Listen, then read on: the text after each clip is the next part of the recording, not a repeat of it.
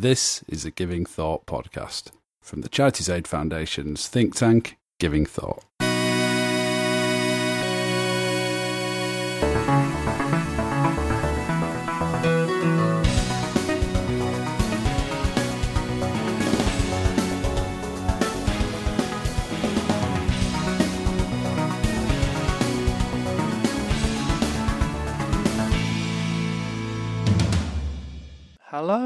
You're listening to the Giving Thought podcast. This is the podcast from CAF's think tank, Giving Thought, in which we look at big issues and themes relating to philanthropy and the work of civil society. I'm your host, as ever, Rhod Davies. This is episode 61, uh, and this one is a couple of days later uh, than usual, and you will see when we get into the, the content of it why. Um, but this week it is an Arnova special. Um, and I hear many of you immediately saying, What is Arnova? Well, Arnova, for those who don't know, is the Association for Research on Non-Profit Organisations and Voluntary Action. Mm-hmm, hence the uh, the need for an acronym. Um, but it's one of the big, uh, if not the biggest, uh, kind of research network for people who study philanthropy and civil society, um, largely in America, but also kind of around the world. Um, and every year they hold a big US style conference uh, in the States where they bring together people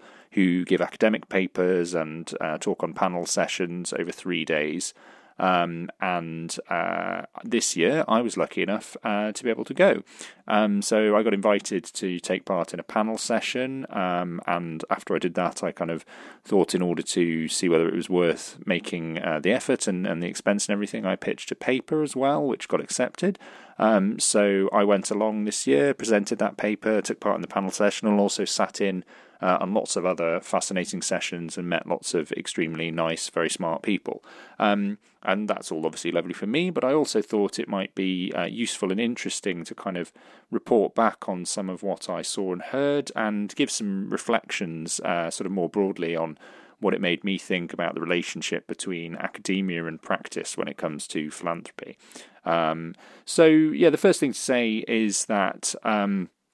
obviously by its nature, the the Arnova conference is is very cross disciplinary. I mean, there are people who are sort of specific philanthropy or non-profit scholars, but also uh, there's plenty of people who come to it from a more traditional academic discipline, um, and even those sort of non-profit scholars tend to have a particular background um, or kind of uh, f- framework or lens that they they bring when they're looking at these issues. So you've got people there looking at these issues from a historical angle, from political science, economics, sociology management theory, law, and, and many others besides. So it's a really interesting mix. Um, the other practical thing that I would say immediately is it's a very big conference and there are lots of different things going on at the same time. Um, so it's a bit like going to a festival. Anybody's ever been to Glastonbury or, or Reading or one of the big US festivals, um, you can't see everything, so you kind of have to navigate your own path through it. And so your experience of it might be very different to somebody else's. So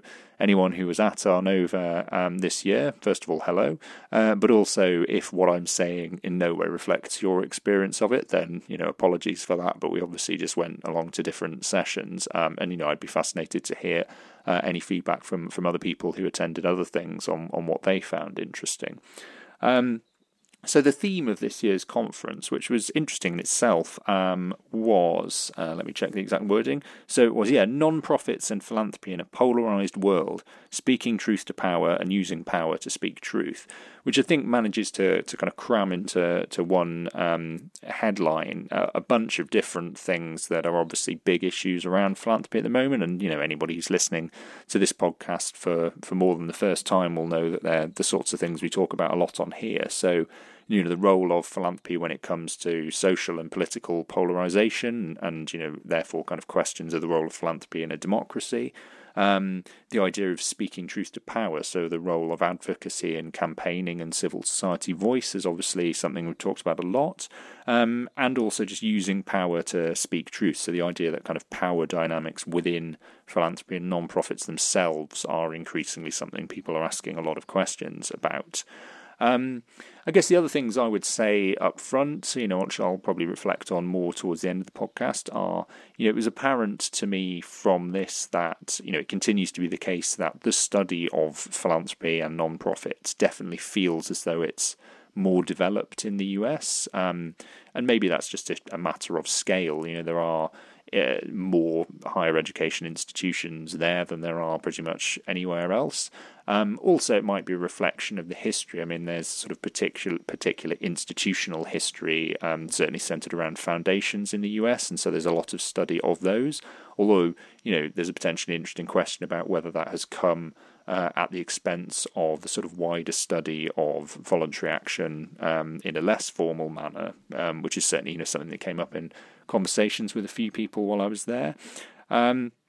it's also the case, I think, that you know philanthropy itself has played quite a big part in that because quite there are quite a few kind of research centres dotted around the US that are funded by philanthropy or you know philanthropic families and, and have their names on them, which are there for the kind of study of philanthropy itself, both both in terms of how to do it better, but also quite a few of them kind of engaging critically with big questions about what philanthropy is and, and what it's for. And that's not necessarily something that we have much of uh, at the moment in the UK. I mean, um,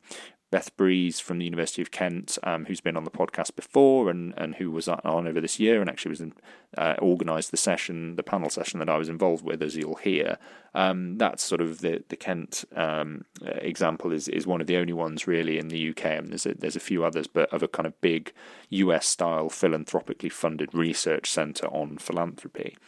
Um, and then the other thing that I should say up front that was uh, you know really great for me, apart from the content of the sessions itself and the papers, was um, that kind of curious modern phenomenon of meeting lots of people that I had met, or you know, inverted commas, met on Twitter and via email, or even speaking to them on the podcast. Um, but meeting them for the first time in real life and kind of putting a face to a name, which you know, definitely I think continues to have an enormous amount of uh, value. And I will give shout outs to some of the people um, that I met who may or may not be listening to this podcast, and I'm sure they know uh, who they are.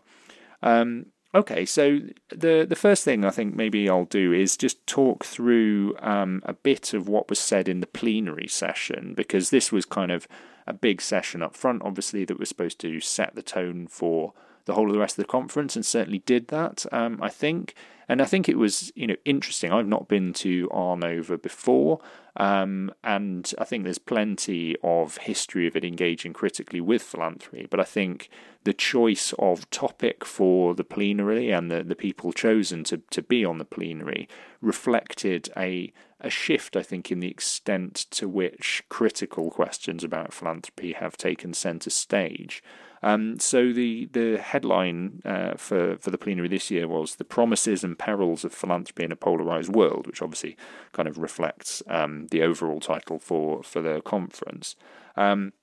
and the format was that Rene Bekkers, um, the Dutch academic who's written, you know, enormous amounts about kind of philanthropy and voluntary action, was essentially comparing it, um, and then brought up three uh, guests to sort of speak individually, and then and then go into a um, into a sort of more traditional panel discussion. Uh, and those guests were Kristin Goss, um, Erica Kohl-Arenas, um, and uh, Rob Reich, who has uh, obviously been on the podcast before. Um, and a lot of the discussion of this, I guess, for anybody who spends an enormous amount of time thinking about these things, as you know, frankly, I do because it's my day job, or if you're listening to this podcast, you probably would have heard them before, but they were definitely very, um, you know, interesting topics to hear kind of discussed uh, in in this fo- in this forum, um, and certainly there were some interesting things said about them. So. Um, kind of the the whole session kicked off with Kristin Goss, who I think was there to give more of a sort of positive spin on philanthropy, um, although you know a pretty kind of um, uh, grounded one rather than just uh, you know cheerleading for it for the sake of it. Um, but she kind of started by making that positive case for philanthropy in a democracy as a counterweight to the tyranny of the majority, which is obviously something that we've talked about on the podcast quite a lot, um, and recently in the episode on diversity and inclusion made a sort of big uh, big central point about this. Um, but she was using the example of um, gun violence in the US, for instance, where you know it was very difficult to get movement because majority opinion was always still in favour. But actually, that's why philanthropy had had to play an important role in kind of supporting efforts to develop the evidence base and kind of drive the narrative about uh, the need potentially for greater regulation in order to kind of reduce problems of gun violence.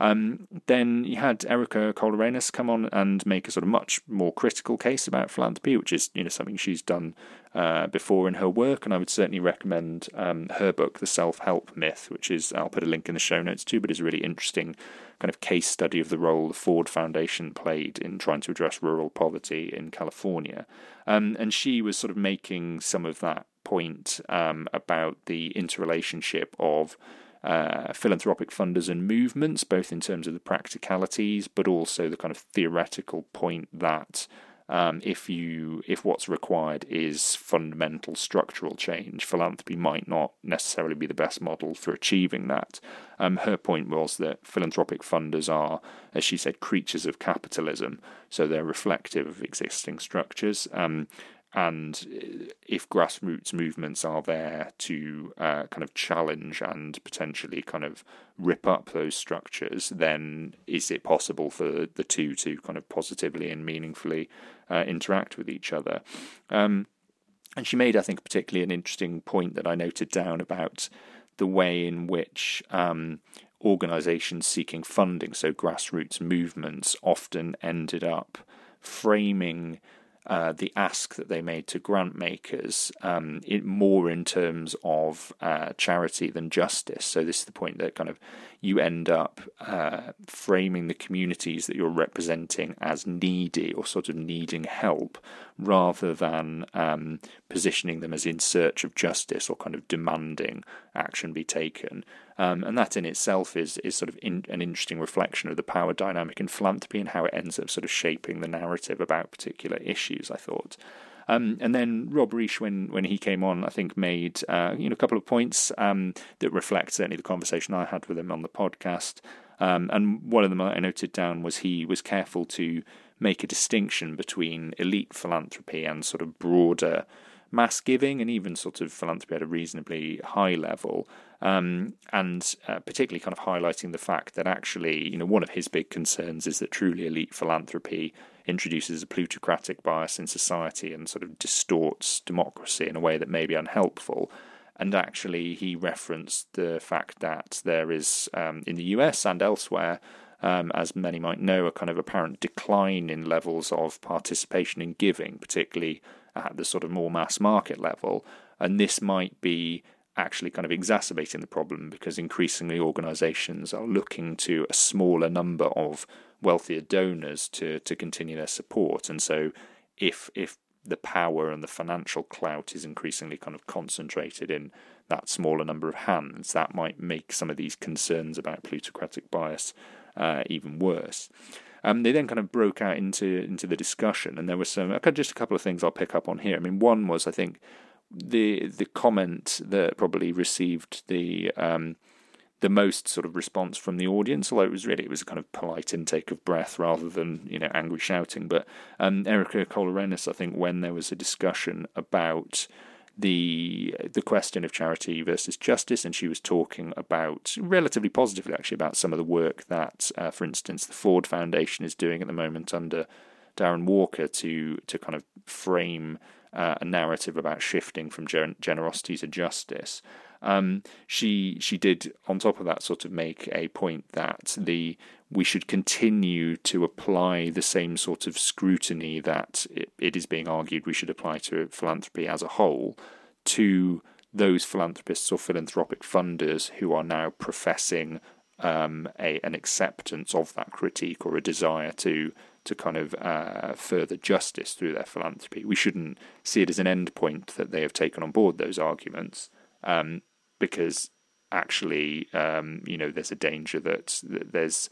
uh, it's easy for organisations to just sort of adopt the language because that then gets them off the hook, but actually we should continue to hold them to account, which I think is an absolutely fair point. I think it just that it was sort of framed. Uh, I think some people took the point as if it was saying, well, you just can't, you know, even the organisations that say that they want to do this, you shouldn't believe them. So I think there is a kind of point that is about scrutiny rather than cynicism. Um, but I think a few people in the room felt that that was, uh, you know, a slightly more of a kind of hard edged point. Um, I think Rob Reich also made a point, um, you know, just uh, broadly about this issue that any any kind of naive expectation that the people who have most benefited from existing structures are going to choose to adopt philanthropic approaches that challenge them is likely to be pretty disappointed, and that seems to me fairly obvious. I mean, I think there definitely are ways in which you can make philanthropy more of a tool to drive structural reform and seek justice. But it is true that just assuming that that's going to happen without quite a high degree of intentionality and sort of deliberate action to shape it, um, I, I, yeah, it seems naive to me. Um, then Kristin Goss, I think, made what is an important point, and certainly one you know that I I agree with and have made before, um, where she said absolutely, you know, you can accept some of these arguments about charity versus justice and the need for structural reform, but there is also an argument that going too far um, down down the road of kind of placing ide- ideological purity or sort of theoretical purity uh, above all else means that you you end up not actually addressing any of the, the issues that are ongoing in the here and now. So there is a need for pragmatism when you're balancing your desire for change um, uh, against what's kind of realistic. Because if you if you're if you're demanding radical systemic change, particularly in in a context like the US where you know historically that is not something that the country has has particularly uh, embraced, and I'm, i think the same point would be true here in the UK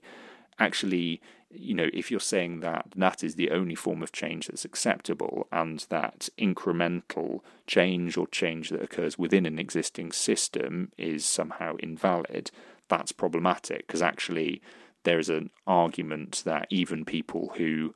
agree on on some of these critiques about the need for structural reform might also argue that the way in which to do that, at least in the short term, is to sort of work within the system and, and seek to change it rather than just just stopping and, and insisting on kind of advocacy from the outside as the as the only acceptable course of action. Um,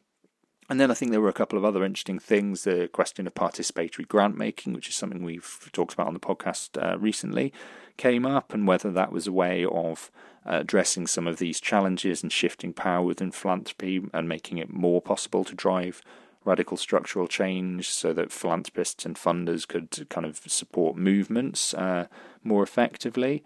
Um, and uh, Erica Kohl-Arenas made the point um, again, which goes back to something that we talked about uh, on the podcast with Megan Ming Francis about whether actually it's not, it's usually not overt attempts to stifle radical action by funders that are the problem, although you, you do get that sometimes. What what we need to be more careful about is that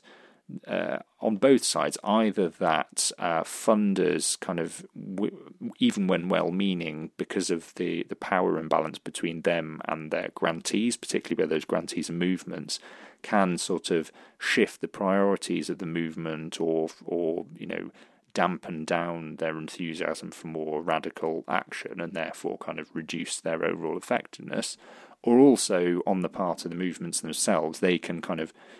self censor or make assumptions about what their funders are going to tolerate, and as a result, can kind of end up potentially being less effective than they otherwise would have been. Um, and then the final thing that I'll just flag up, because I think it was the one thing in the debate that kind of didn't receive a, a particularly satisfactory answer. It was a question that came from the audience, but essentially it was on whether this the current wave of critiques coming out of the US whether they really resonated elsewhere, and particularly I think the question was asking whether they resonated in Europe. Um, and I think the, I mean, the, the panelists weren't necessarily in, in the best position to answer this because they were all from from the US, um, and I think the other Europeans uh, that were there in the audience that I kind of talked to afterwards felt as though there was more to be said on on this question, and maybe we'll come back to that uh, a bit later when I talk about the panel session I was involved in. But certainly, I think there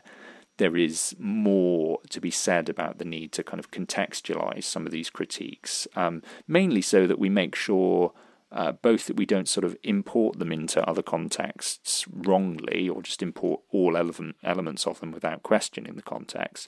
and also so we don't lose the value of the critique, because equally I wouldn't want people to say, well, that just comes from the US, it's irrelevant over here, because there are certainly uh, key elements of all of these critiques that apply across the board or apply in the UK context or the European context, and we, we need to make sure that we sort of take those on board.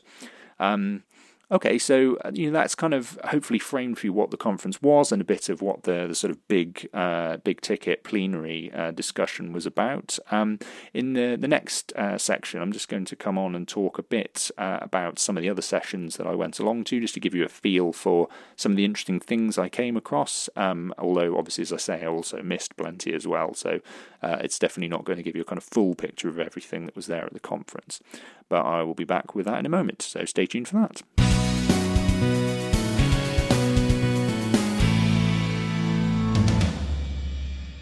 Okay, so we're back for the second section. Um, yeah, and in this section, I just want to talk a little bit about some of the the other sessions I went to see, kind of panel discussions or people presenting papers, and just you know, give you a couple of highlights. I'm not going to be able to go into too much detail on any of them, and um, uh, hopefully, I don't misrepresent uh, misrepresent the research findings of of anyone uh, who I'm I'm talking about. Um, I think it's it's important to say, you know, that one of the things, and this will come up again, I'm sure, in the reflections that um, that I was sort of reminded about uh, was that. Um, some a lot of this academic work is is extremely interesting, um, and it does have relevance to practice. But I think in in very few cases is it um, is it likely that a practitioner could kind of wander around a conference like this dip into a session and just find something that immediately kind of related to their day job without without quite a lot of kind of additional contextualization and translation in between so you know i'm obviously at the sort of pretty theoretical end of the practitioner spectrum and even i found that with quite a lot of this work i found it interesting but i had to think through you know, how it could be turned into something that I could then make relevant to sort of policy discussions or kind of practice discussions. But that being said, there was loads of stuff I think that that was really interesting. Um, so one of the f- first ones, taking these in no particular order. So there was an interesting session I went to on the question of whether uh, trust uh, has a bearing on on charitable giving, which is you know very much like one of the most um, the closest to a to a kind of live conversation in in the sector uh, in terms of sessions I went to, because there's obviously a lot of discussion about that in the UK and has been for a number of years, and particularly in the context of the apparent decline in charitable giving, um, people seeking to understand what the underlying causes of that are, and you know declines in public trust are often put forward as as one possible explanatory factor. Um, and so there was an interesting paper, particularly here by Cassandra Chapman um, from the University of Queensland, um, and she um, well she gave a couple of papers um, in this session, and also um, another paper in a session the following day, which I wasn't able to go to, but um, she very kindly sent me a copy of it after the event, and I had a look at it. So I'll just flag up what that one said as well. Um, but in this, she she'd done um, a lot of uh, work trying to to kind of get at a couple of key points about the relationship between trust and charitable giving, and see what evidence there was f- uh, for them. Um, and just in terms of interesting headline findings, one was they found in this research that actually despite a lot of the narrative about the decline in public trust in charities, there's when you look globally, there is actually no significant global decline in trust in charities specifically, and a lot of this is based on analysis of the underlying data for the Edelman Trust Barometer, which is often taken as the sort of main source for these things. There are definitely overall declines in institutional trust or in kind of levels of public trust, but when you look specifically at charities and non-profits, that doesn't hold true. There are there are definite variations between different countries in terms of the sort of base level of trust in charities, and that's interesting. But when you look over time within those countries, none of them show a marked decline. So so that's the kind of the first thing. Um, uh, the second thing was that they established by looking at some of this data that there definitely is a correlation between levels of trust and levels of giving, um, which you know you might say, well, duh. But a part of the point of academic work is to to kind of actually test things that people just assume, and this is certainly one of those things that is often just assumed when you're talking in sort of policy circles or in practice circles. So it's interesting to see see it being backed up. That being said, it's it's a bit more complex than that because the the correlation is is only a fairly uh, small one, and there is a significant difference between the correlation between overall levels of public trust, which is really pretty small, uh, and charitable giving. So the, the correlation there is very weak. There is a slightly stronger correlation between specific levels of trust in, in the charity sector and levels of giving, although still not massive. And then there is a larger correlation between levels of trust in a specific organisation and people's willingness to donate to that organisation, which is sort of as you might expect and goes to this point that we've discussed on the podcast, um, for instance, with Dan Fluskey a while back, that people can at one and the same time say that they um, don't really trust charities as a whole, but actually when talk, when they're talking or asked about the charities that they already support, they have very positive views of them and say that they trust them. So people can hold a sort of cognitive dissonance about overall levels of trust and specific trust when it comes to the organisations that that they have a relationship with. Um, the another thing that was came out of this paper was that as yet nobody has established any sort of causal link between trust and levels of giving, and I think that that rings true to me. I mean, I think when we have been uh, looking at CAF uh, and other people have been looking at trust as one potential explanatory factor for the decline in giving, for instance, I think we've had to be careful to say, you know, there's no, it certainly isn't the only factor, and it's not even clear at the moment whether it is a causal relationship or, or merely correlation. And so there is, there's definitely an area of research there where there's more to be done to establish whether there's a causal link.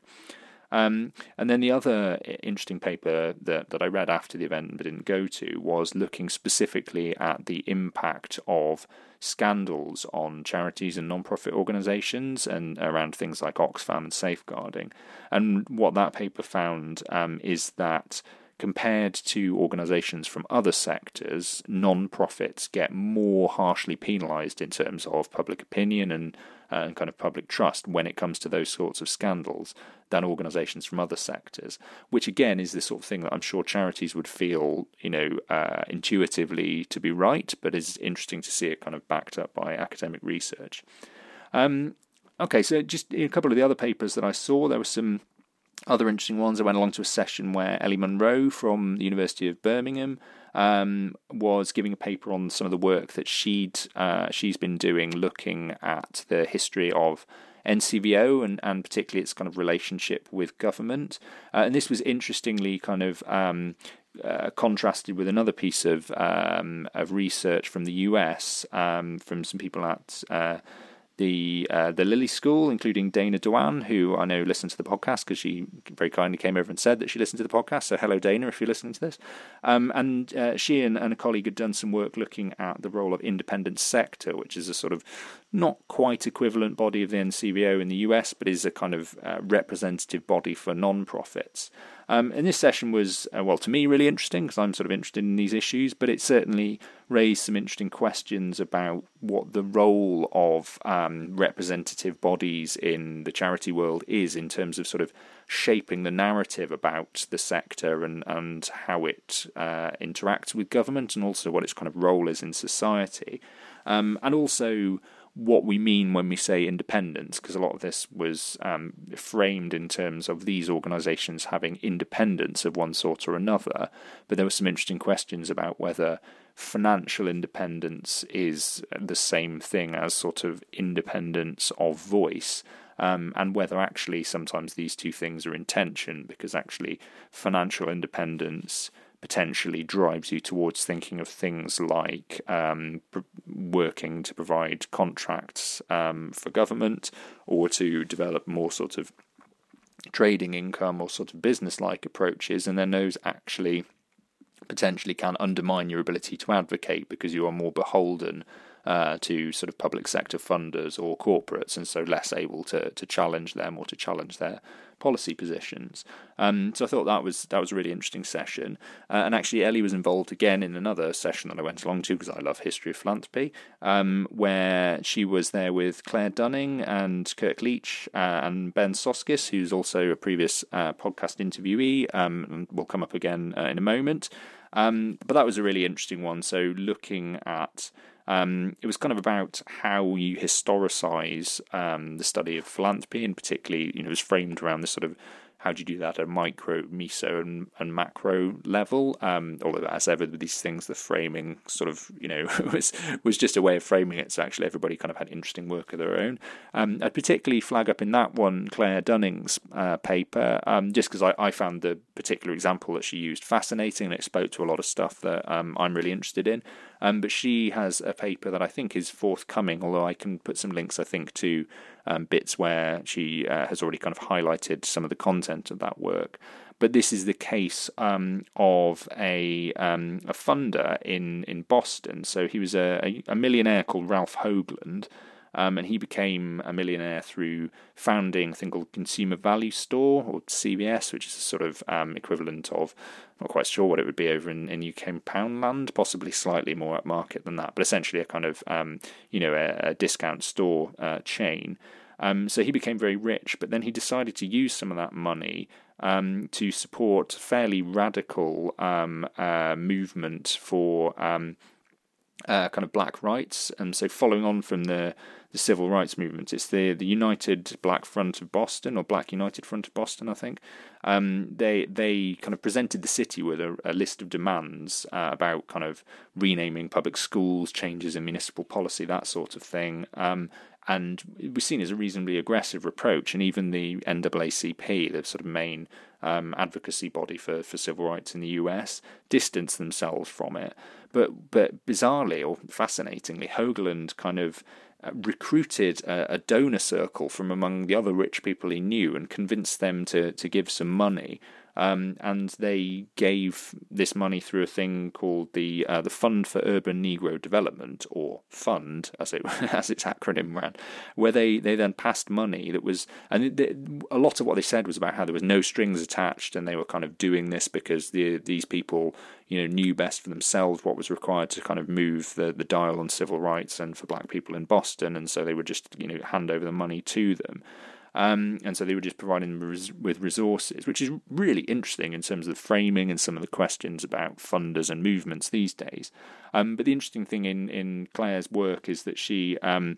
sort of looked at some archival materials that have fairly recently come to life and actually um, found that, that you know this picture is a lot more complex than you might imagine, and actually a lot of those funders, you know, continue to exert a reasonable amount of power, and and in terms of how the money was spent and some of the demands they made about accountability and these sorts of things mean that that that kind of utopian picture that they presented of no strings attached funding is potentially not quite as, as simple as or straightforward as it's first presented. Um, so I definitely recommend checking out that paper. Um, a couple of other interesting ones I saw. So I went to a more economics focused uh, session on gender, uh, and there was particularly a paper by Mark Ottoni-Wilhelm from the Lilly School of Philanthropy, um, and he was uh, presenting some work that they had done a sort of economic experiment, I think, with JustGiving in the UK, but where they looked at whether there were gender differences when it comes to people setting goals in terms of fundraising. And I'm hope, hoping that I'm explaining this right, because often explaining kind of uh, economic experiments and their framing is, is relatively difficult. You've got to make sure you get it right. But essentially, there turned out to be a difference where uh, between men and women in terms of how ambitious the goals they set were. So for both cases, setting goals was better than not setting goals. So both women and men who sort of set fundraising goals did more fundraising.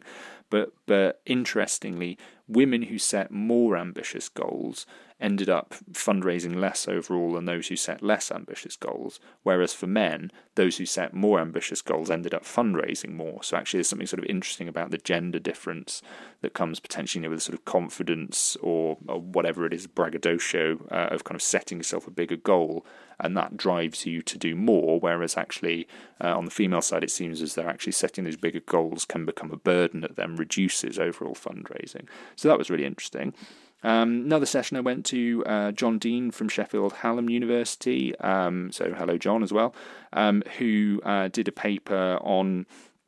uh, kind of social media use by young people, and particularly the idea of, of humble brags. So you know where people kind of um, sound as if they're they're talking about something in a, in a reasonably kind of uh, egoless way, but actually it's designed as a way of uh, kind of bigging themselves up or making themselves look like a better person. And he'd been kind of uh, presented some research looking at the role of uh, representations of charitable giving in this. You know, the kind of um, he gives the, the example, you know, people going, "Oh, I'm so tired because you know I was up all night doing this fundraising event or whatever," or saying like, "God, I just can't believe I've got to count up all these donations that I've managed to raise through, you know, for for this cancer research uh, charity or whatever." Um, and so they'd done some work kind of looking at both at kind of how young people use those, but also what the responses of some of their peer groups were to them. Um, and as you might expect, you know, it's relatively complex picture, but actually, you know, there's a reasonable amount of sort of cynicism and negativity towards this sort of thing because people, I think, are kind of aware of the phenomenon of the humble brag, and so they kind of see through this. And it's interesting to think what you know what sort of uh, longer term uh, impact that has on people's perception of charitable giving as a virtue and whether it is actually kind of uh, a sign of virtue. The other thing I'll flag up, um, because I'm aware this is already running relatively long and I've got another section I want to go through, and I thought this would be quite a short episode, but it turns out when I start talking these days, I don't stop. Um, just a couple of things that I was involved with. So, first of all, you know, a, a shameless plug for, for my own paper that I presented. Um, has to be said to a relatively small room because it was on at a time when there were a lot of other sessions on, but um, nobody else needs to know that. All I have just told everybody on a podcast. Um, but uh, so the paper is um, is called "Networking Opportunities: uh, Rediscovering Decentralized Governance in Philanthropy and Civil Society?" Question mark. Um, and it's basically looking at this question of whether new affordances of technology are enabling us to do things in kind of genuinely new ways through sort of disintermediating and decentralizing, so kind of creating platforms or using uh, sort of non hierarchical models of government or sort of new networked social movements um, whether that's genuinely new or whether we're actually kind of in danger of rediscovering a whole host of old problems that we've always known about with decentralized approaches. Um, so that paper will be coming out fairly shortly, so you'll be able to read it. But um, you know, I hope people find it interesting. I mean, essentially, it's it's an uh, attempt to kind of put some of the discussion at the moment about social movements and platforms and things in a bit of wider context, both within within the world of philanthropy and charity itself. So, what I do in the paper is kind of look at uh, the historical development of centralization, and sort of why it is that uh, philanthropy has become centralized in various different ways, but also look at some of the wider context around narratives of decentralization elsewhere in kind of politics and economics,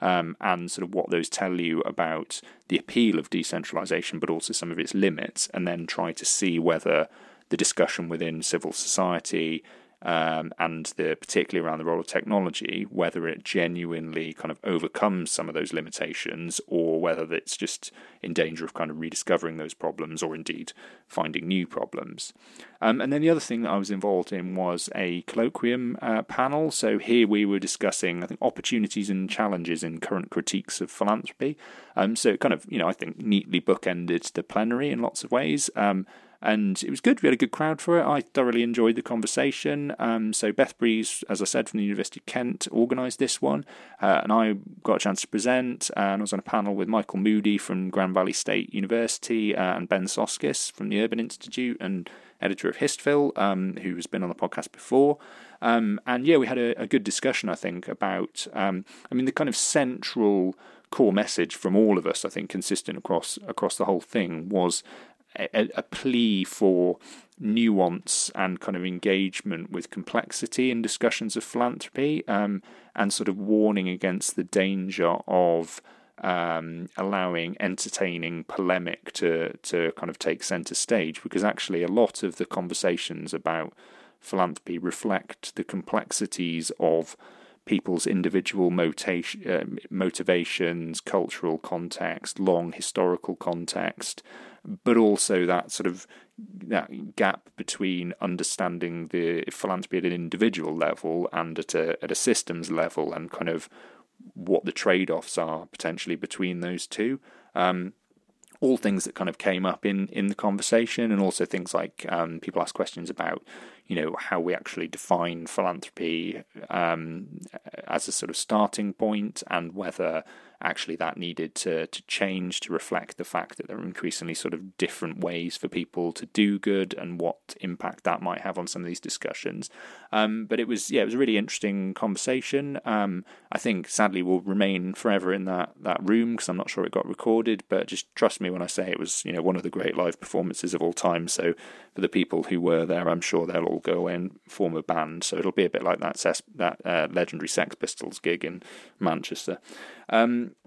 uh, okay, so that's uh, kind of I think enough of a run through of some of the different sessions I was involved in and went to, and hopefully that's sort of you know an interesting whistle stop tour for people. I should say again, you know there were so many other sessions listed in uh, in the conference program that I couldn't get to because I was either going to something else or involved in another session at the same time. Um, and uh, I heard reports from other people of many other interesting sessions that they had attended. Um, so, you know, certainly I would say I think you can access the program online. So, if you've got an idle moment, do go and kind of have a scroll through it and see if any grab your fancy, because I'm sure then you can kind of look up the work of the, the academics involved and kind of find out for yourself what it was that they're talking about. Um, okay, well, in the final section, I'm just going to come back quickly and give hopefully a few fairly brief reflections overall on kind of what I took out of Arnova. So stay tuned for that.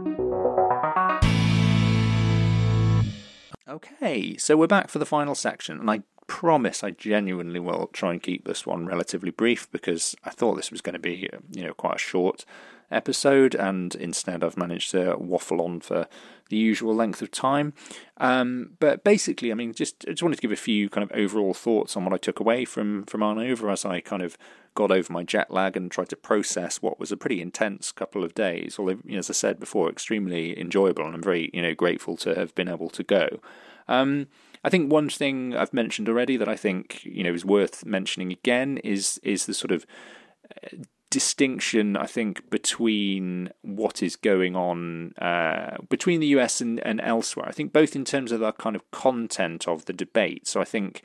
particularly around things like some of the critical debates at the moment, there are definitely core elements of it that apply across the board. So something like the question of you know balancing the need for charity against the desire for justice, for instance, is as old as the hills and applies everywhere. But there are other things that are specific to the U- US context, for instance, around the way their tax system works or the the way that the political system works, and therefore the sort of influence that philanthropy has on on politics in that country. And I think we just need to bear some of these in mind um, when we are taking those criticisms or critiques on board and assessing them. Um, and also, I think you know I'd make a plea that there's probably a lot more room there for non-US led uh, kind of thinking and writing about philanthropy that engages with some of these big picture issues, so that we kind of have those perspectives from elsewhere on on the same kind of debates. Um, and I say that obviously in a mildly self interested way because that's part of what I do as my day job, but also I'd be delighted if lots of other people did it as well. Um, I guess the other sort of big thing that I wanted to flag up is just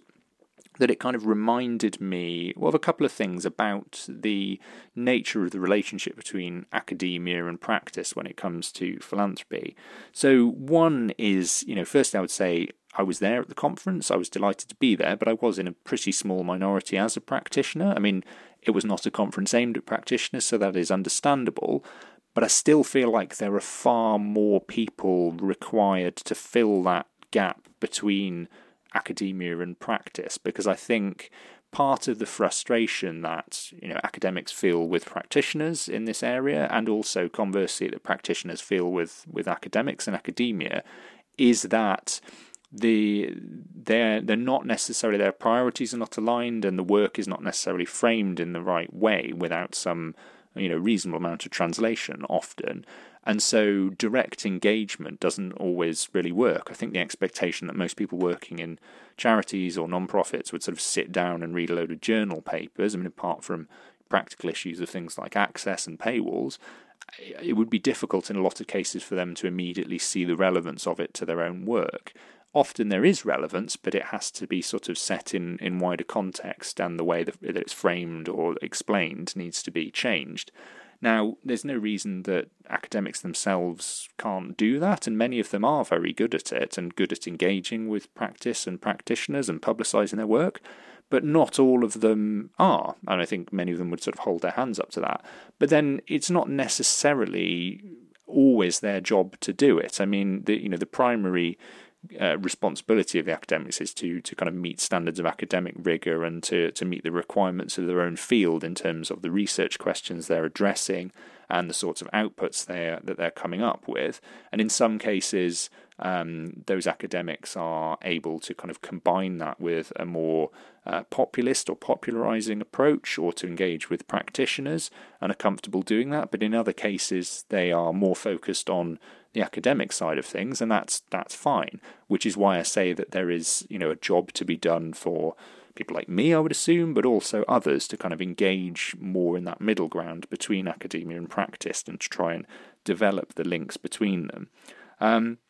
I think there are sort of practical things in there as well as just the, the content and, and, and the language and the sort of lack of shared forums around things like timescales. I mean, I know one of the things whenever I interact with academics that that constantly takes me by surprise is, you know, we're often in practice talking about timescales of you know weeks and months, whereas in academia, particularly when you're talking about things like peer-reviewed journals, you're talking about years, and I think that can be frustrating from the point of view of a practitioner when you want to kind of get on with things now. Um, but equally, I think from the point of view of an academic, sometimes you know a lack of understanding on the other side um, might be annoying too. Um, although that being said, a lot of academics I know moan about, about academic timescales, so I'm sure they probably sympathise.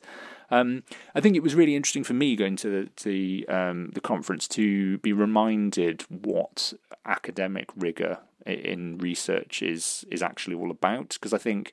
while I was there, you know, talking about to people about things uh, in sessions I was involved with and asking questions, um, as a sort of you know interested and relatively well-read practitioner who is not an academic, you know, I was able certainly to engage with what they were doing and to ask questions, but I was definitely aware at times of how different it is to many of the examples or where I've been involved in sort of other discussion forums within the sector where you get a lot more leeway to sort of get away with making you know slightly unfounded claims or resting on kind of uh, hyperbole or rhetorical devices. Whereas one of the one of the good things I think about engaging with academia is being pulled up on that a bit more and being reminded about the need to actually back up what you're saying properly with some evidence. So, you know, I, I took that as a timely lesson for myself and hopefully one that I'll continue to kind of feed into to my work. Um, and I think the other thing that I would say is that this is an interesting conference because um, it's obviously about philanthropy and civil society. So, by its nature, it is kind of cross disciplinary. But even within that, uh, um, I think that it sort of was a reminder that there are still you know lots of um, ways in which the study of philanthropy suffers from being cross disciplinary because so much of academic work is still structured in kind of traditional subject silos. So actually, you know, writing papers or doing research on philanthropy that brings in elements of history or law or public policy or um, you know psychology or all these things is is really interesting, and to me, it's one of the things that that makes philanthropy as a subject of study interesting and keeps me going in in the area. The problem is, as an academic researcher, I think that can often be very difficult because your work then starts to sort of fall between the gaps of different academic um, areas, so it's sort of unclear anymore what you're doing. Um, and it's sort of fine, I guess, if you have a, a day job as a historian or an economist or something like that, and you're then able to bring other perspectives into your work as a as a um, as, as a student of philanthropy. But also, I think in some cases, I, I know people were saying that that can be kind of you know limiting, um, and particularly I think in with the requirements uh, of academia as opposed to somebody like me who is sort of doing more you know synthesis or translation work the the requirement to kind of know an entire body of literature about a, a subject when in order to to kind of engage on that subject can be a limiting factor because um, there's a slight sense of you know kind of ha- have to academically stay in your lane a little bit more. Whereas uh, you know somebody like me, a dilettante, is free to just kind of roam around all over the place and say whatever they want, and as long as they can kind of back it up based on the work of other academics who do stick within their subject field. Um, but I think you know having more freedom for the academics themselves to be able to work in a cross-disciplinary way would be really healthy, because you know I'm aware through engaging with people at Arnova and elsewhere that there are some really really bright people who are you know very kind of dedicated to this work and have all sorts of interesting thoughts about it, and sometimes just lack an outlet in their academic work to kind of bring that stuff to the fore, and that seems like a shame to me. Okay, well, I think that brings us to a close, much longer than uh, than I uh, anticipated. Um, I hope that was interesting for everybody. I know it's a bit different to to the normal episode, and that we didn't have a kind of particular theme, um, or you know, I wasn't interviewing anybody. But I hope you know, um, I hope that was kind of interesting. I, I thought it was uh, would be worth kind of uh, talking about the the conference because I, I felt very fortunate to be able to go and I really enjoyed it, but I, I didn't want it just to be something that kind of stayed in the room. And given that my key points, I think, at the end of this is about the ongoing need to ensure that there are links between um, academia and practice around philanthropy and civil society, you know, I thought one of the very least I could do was tell as many other people as possible about the conference and what I found uh, from going there you know, and hopefully, if that means that I can act as sort of one conduit between academia and practice, then so much the better. And if that encourages other people on both sides to try and do it a bit more, brilliant. Um, anyway, it just remains to say thanks for listening. Um, if you're interested in the sorts of stuff that I was talking about there, you know, definitely check out uh, our our own CAF work at the Giving Thought pages at cafonline.org. Um, or follow me on Twitter where I chat about this kind of stuff endlessly at Rhodri underscore H underscore Davies. Um, follow me also on Twitter at Philiteracy, um, where I talk more about sort of uh, bits of academic work about philanthropy and sort of history and political science and philosophy around philanthropy. So check that one out. Um, if you've got ideas for things we could talk about on the podcast or people we could interview, uh, drop me a line at givingthought at cafonline.org. Other than that, just like, subscribe, tell all your friends about it, uh, give us a nice review on iTunes or wherever else you get your podcasts, because I'm sure that all helps. And other than that, I'll see you next time. Bye!